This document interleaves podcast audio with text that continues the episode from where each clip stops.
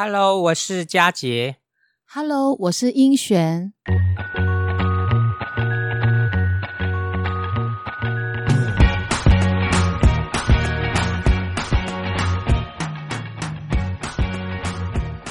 我是因为我们教会的牧师，我那时候是在板桥的华江教会聚会，我们那时候那个王秋成牧师介绍我们认识的。他二十七，我三十。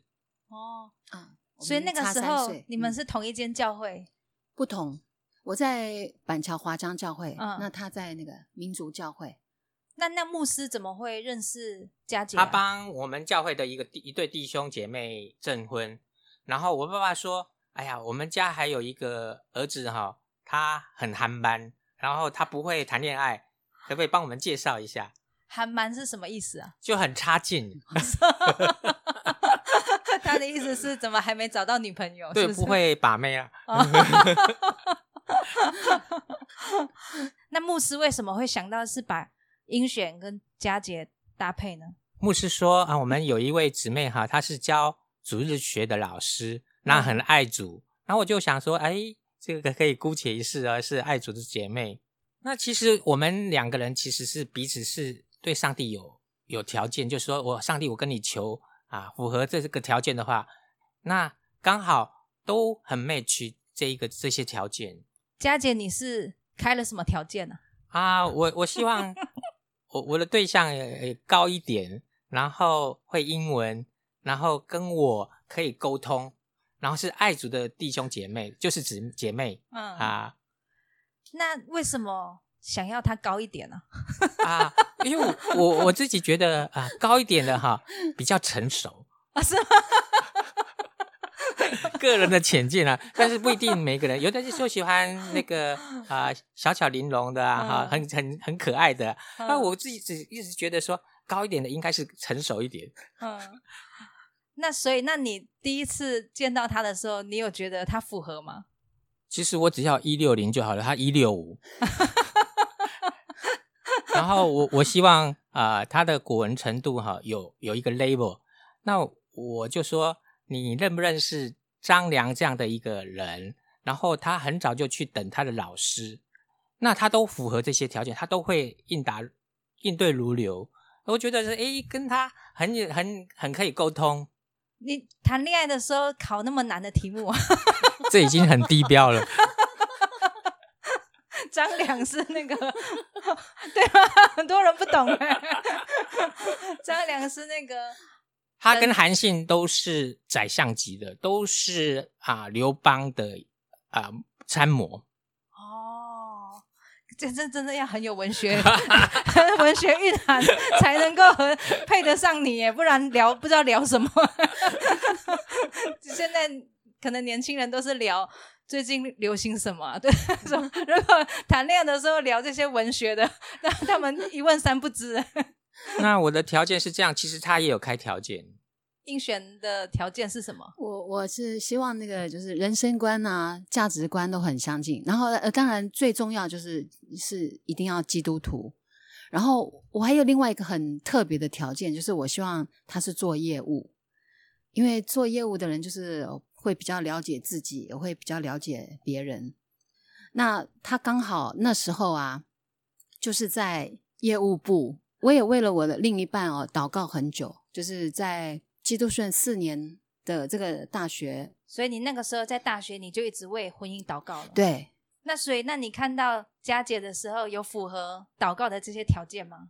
一开始的时候印象是是蛮好的，因为我觉得他就是就是蛮蛮谦虚的啦，哈，然后然后又很开朗，因为一开始聊的时候，他就有说他很喜欢开车啊，然后去郊外啊，就是我我们就是聊的还蛮蛮开心的，我们会互相留电话，我就觉得他的字写的很漂亮，我我很少看到男生的字写那么漂亮，对，那印象又是是蛮好的，嗯。嗯。啊、我三个月就跟他认识三个月哦，就跟他求婚三次。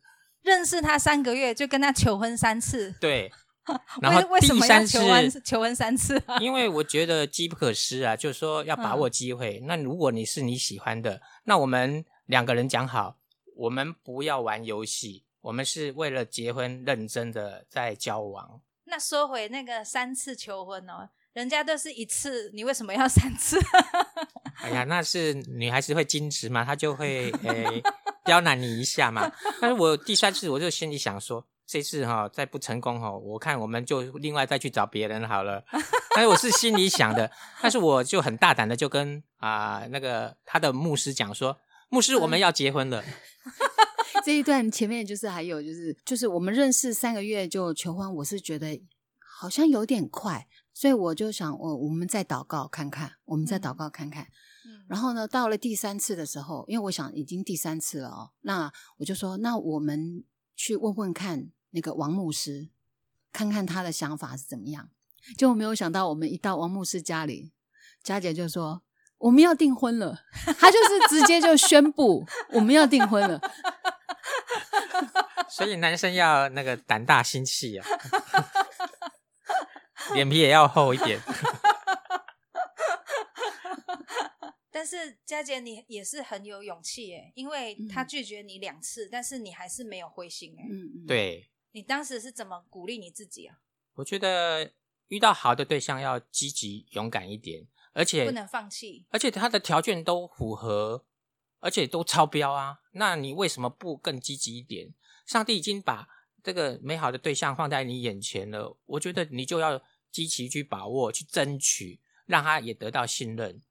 这是我的。所以，所以哎其实他也不是拒绝，他只是说再等等。其实女生会考虑一下，因为三个月真的毕竟时间太短了。嗯那她考虑是，我觉得是对的。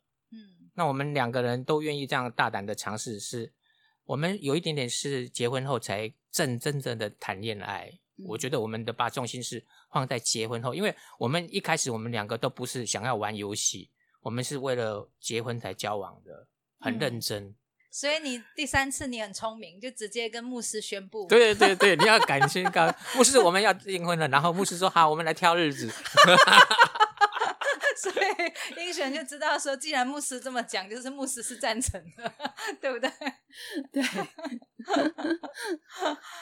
我们去溪头度蜜月，我真的很不习惯说，哎，结婚了以后两个人是一体的，所以我一早一觉醒来六点多，我就先去外头看看那个环境嘛。结果一回来，他他睡醒了，他说你跑去哪里？我说我去外面看看啊。他说你不会等我，现在立刻马上我要吃最好的早餐，你现在就带我出去。我那时候被他吓到了，原来太太就是这样子。啊，现在立刻马上要带他去吃，而且你要随时想到他，不是你现在还是单身的。嗯，那句话真的把我呃惊醒梦中人，我就完全知道我们我是有太太的人了。这个是让所有的结婚的人要预备一下。没错，没错，婚前婚后最大的转变就是从我变成我们。对对，结婚之后就发现对方的那个优点是你这么多年婚姻来你很欣赏的。我是蛮呃欣赏他的体贴，就是比如说走在马路上哈，他一定要走在有车子的那一边。开车来接我的时候，他会来帮我开车门，我会觉得说很被呵护，很被尊重，那种感觉非常好。然后还然后也常会送花，哇，那其实佳姐很会把妹啊。啊那要遇到对的人，你就会自动自发。对呀、其实听起来他是很浪漫的，而且很绅士。其实那个家事都是他在做啦，像什么晾衣服啦、哈擦地啦、哈，然后煮饭啊，是其实都是都是佳姐在在做的。是佳姐你本身就喜欢就是做这些家务吗？还是说是为了他？我记得我在高中团期的时候，我有讲过一句话，我说我很喜欢洗碗，因为那个洗碗好像在摸女孩子的手一样，要要那个很光滑，然后细致这样子。所以英雪很幸福，结婚后就不用做这块了，因为佳姐就是很觉得说这个是理所当然她做的。其其实一开始洗衣服是我洗啦，那那因为哈、我就是分类分的太细了，一下子什么就是说上衣呀、哈，上衣跟上衣，然后裤子跟裤子，或者说里里外要分呐、然后颜色也要分，然后就是弄了半天，就是很久才会把那个一篮衣服洗完。后来他就觉得说，哎，怎么那么久啊？怎么怎么洗的这么这么，就是怎么分那么多批？后来就变成他就接手了，他就从此 就变成他了。嗯 那我我觉得还有一点就是很重要的是，我发现我发现哦，如果说我们中间有一些不愉快哦，那我跟他沟通，例例如说啦，其实我都是为那个很小的事情，比如说要进那个计程车的时候，他没有让我先进，他自己就先进去计程车，然后我再进去，我就我就为了那个事情生气。这样，我就会说，哎，你应该让我进去，然后再帮我关车门，这样才对。然后他也也愿意改善啊，哈，这这方面我就觉得说，哎，他是可以沟通的人呢，他不是那个死不认错啊，或者很固执的。哎，我我我就不是这样想啊。我会发现说，可以沟通的人，因为以后婚后一定是会有很多的，难免会有冲突啦。但是如果能够沟通的话，在生活上面就就是会会彼此会会有协调这样。他很厉害的一点是半夜三点会把你叫起床，半夜三点，然后要跟我沟通，我最怕这样子，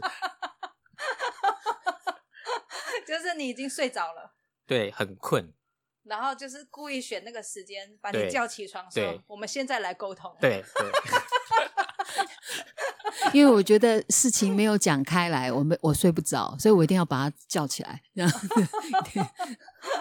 但是因为含怒不可以，我是觉得，哎，那时候就是说不不可以这样带着那个怒气睡觉。这个方法是非常有用的，因为不管三点起来，不管他说什么，你都你都说好，对不对？对啊，因为我在睡梦中傻傻的，然后忽然被叫醒，呃是什么事情？那你就要面对啊、那尤其是太太，她要跟你兴师问罪，或是要问你一些事情，一定有重要的事情嘛。那你你不要逃避，你要正式去面对。我我就会听他先听他怎么讲，那通常这样半夜起来多不多啊？不算多啦，不然你就会不理他了啊、你要重视他为什么他发问这个问题，那我们一起来解决。如果我们有诚心诚意来解决的话，通常这个问题就 pass 了，那就是下一个问题啊，或是教养的问题，可能很多问题我们可以一起讨论。但是他对我不满的，我一定要去听，然后要改改善。通常这样子起来听他讲完，然后就是解决问题，大概要花多长时间？哦，有时候我们可以沟通一两个钟头，所以也会影响睡眠了。那你怕下一次又被他叫起来的话，你不如啊、我们赶快把这个问题解决掉，不要再重复。这一招很聪明哎，我觉得所有女性都要向英璇学一下 这一招。不过因为是因为佳姐很尊重你，嗯所以这一招才有用。不然其他的丈夫早就打人了。生气，打扰睡眠。所以实际上，其实佳姐她是大部分的时间，她都是很少会发脾气的。对，但是一发就是很可怕。他常常教我哈、不要火山爆发，你要平常就要释放能量。后来我就慢慢把不愉快的表现在平常的谈话里面，不要一次就火山爆发。那因为你你那个爆发不可收拾，而且对自己的身体也不好，所以我们慢慢就在日常生活中，你要讲出来啊，你要释放出来。哎，我就慢慢在学习这一点啊。我我要说的是，我很喜欢英璇他讲话的声音，很很好听。那这样会啊、呃触动我的心啊。然后其实他是哎柔柔的，不是那种很强硬的。那男生都喜欢你不要跟我硬碰硬，那你以柔克刚，那我喜欢这样子的女生，这也是很重要的一个原因。那当然，我们两个都是基督徒，那他是第一代的基督徒，而、我是第四代的。虽然我们活热的心不一样，但是啊，我们在侍奉当中，我们可以彼此学习。因为第一代的大家都知道他很火热，那我是第四代的，有时候比较温和而已，但是那个根基还是有的，因为我们有一个圣经的一个标准可以依循，所以我们常常就会从圣经里面，那像像丈夫是妻子的头，他很愿意做到这一点，他会常常标榜我、honor 我，所以我就无形中我就会想要变成我要当头了，我来决定事情了。那他也愿意顺服，那我们就按照圣经的标准来做。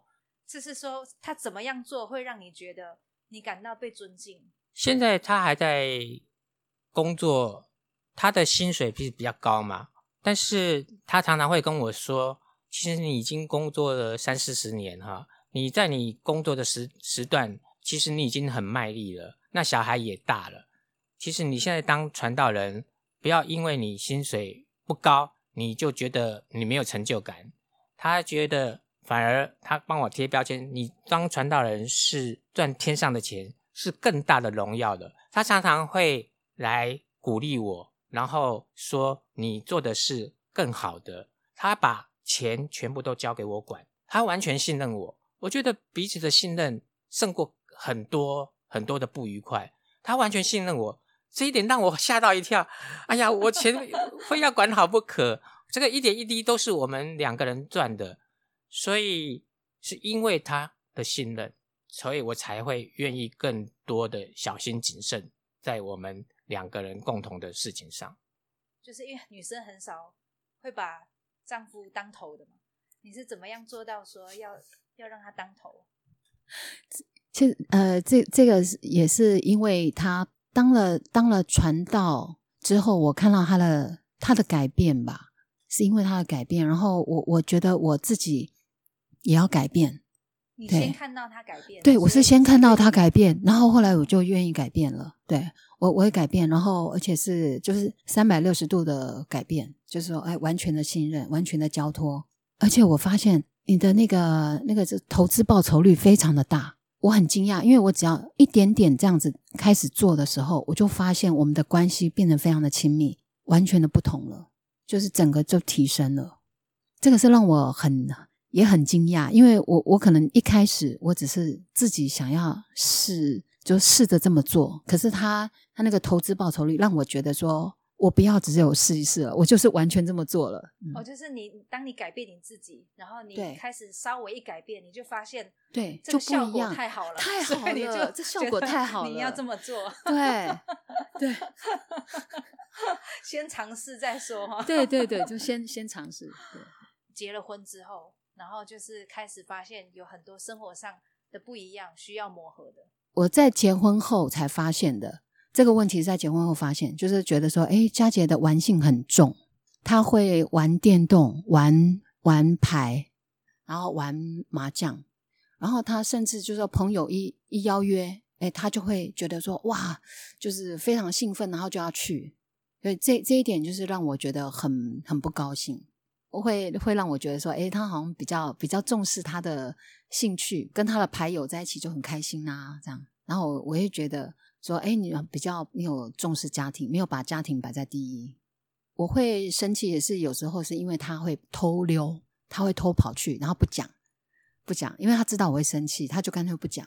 可是不讲我就更生气。嗯，原先哈，我们是结婚前我有讲说，我有喜欢玩。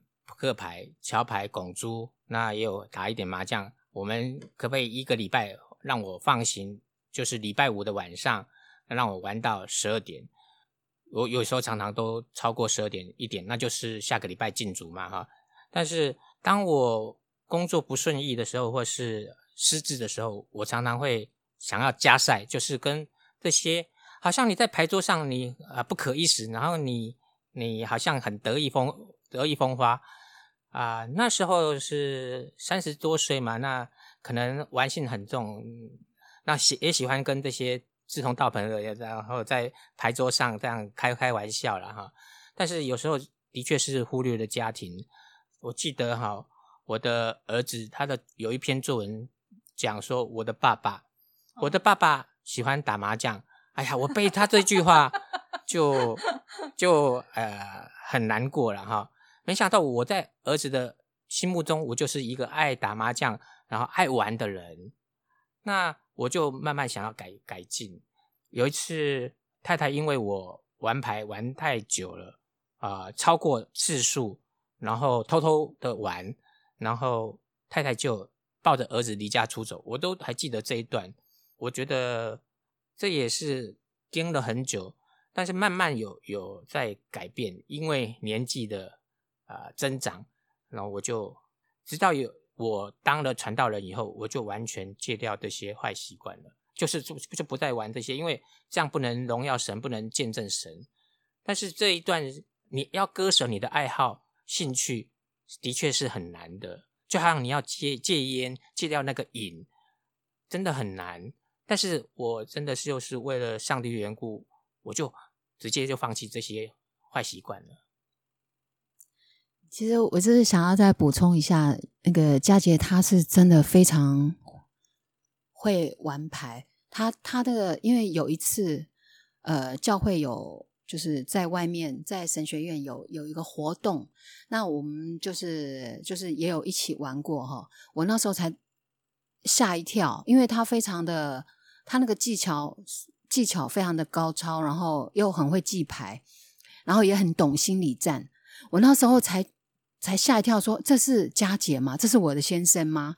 而且那时 候那时候已经有小孩了、哦，对，那时候我才认识另另外一面的他，就是感觉很像杀手，所以他他那时候啊，就是哎，跟平常很随和、平易近人的佳姐，哇，完全是另外一个另外一个人，所以他他在这方面应该是有很大的成就感，对对，所以要要要他割舍真的很不容易。的确，这真的是上帝的改变，不然你很难戒掉这些习惯。而且是我是十四岁扑克物就开始五十二张牌就开始让我摸得很熟了。哇，真的很好哎，这是一个这么大的问题，然后就在你们的婚姻中就被拿走了。其实我们很大的问题，还有就是我加班的问题，不只是他玩牌，就是他的问我不高兴，是因为他玩牌，嗯，那他不高兴，因为我加班。呃，为什么他会不高兴？我加班加的那么晚，甚至就是我们有一些家庭的聚会，我都没有办法参加。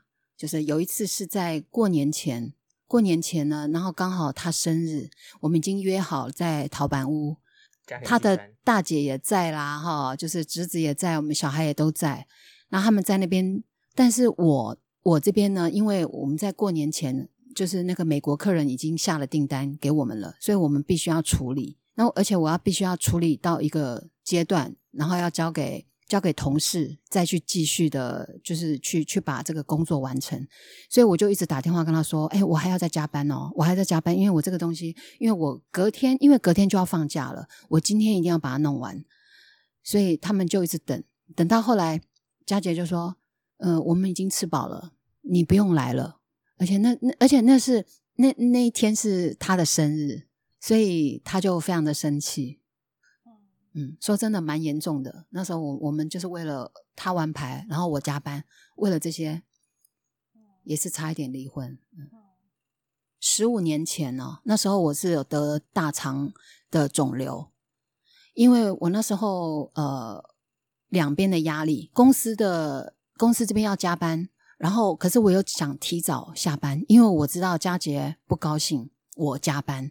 所以我变成在那种压缩，我我感觉我整个人被压缩，哦，可是这边忙忙碌的又又没有办法让我提早走，然后这边我又想要赶快走，我就整个就是就就变成就生病了，就让我真的生病了。我我就是觉得呃生病之后反而让我们有重新去去思考了。让我们可能会更珍惜生命，然后更珍惜这个婚姻，因为那时候我都觉得我我我可能可能会失去生命，我那时候已经在在想这些要怎么办。那时候，因为他那时候大肠癌的时候是四十二岁，其实还年轻，欸、对。但我们要做十二次的化疗，那十二次的化疗我都提早一天呢、啊，哈，带他去海边走一走，散散心。去吃个西餐，或去吃真鲜，让他吃点鱼，营养的。那他看到我有这样陪他，然后有付出心力，好像我们的关系就更加好了。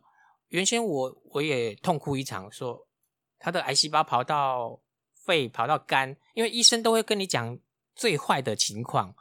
那如果你没有信仰的话，你很容易就被医生这样讲，你就想觉得没有希望了。但是当我们两个人愿意在上帝面前祷告，前一天的时候是五点就要进驻医院，我们都玩到呃九点多，然后才去医院住。我们就是赶快培养，因为我知道他做化疗很痛苦，嗯，但是我我觉得啊，如果我让他心情保持愉快，这也是一种方法。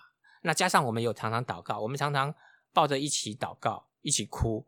其实这反是反反而是一个很好的经历，让我们成长。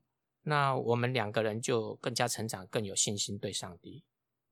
这一个这段期间真的不好熬了哈，但是我们借着祷告，然后一起哭也没有关系，我们熬过去，因为我们知道上帝还是爱我们的。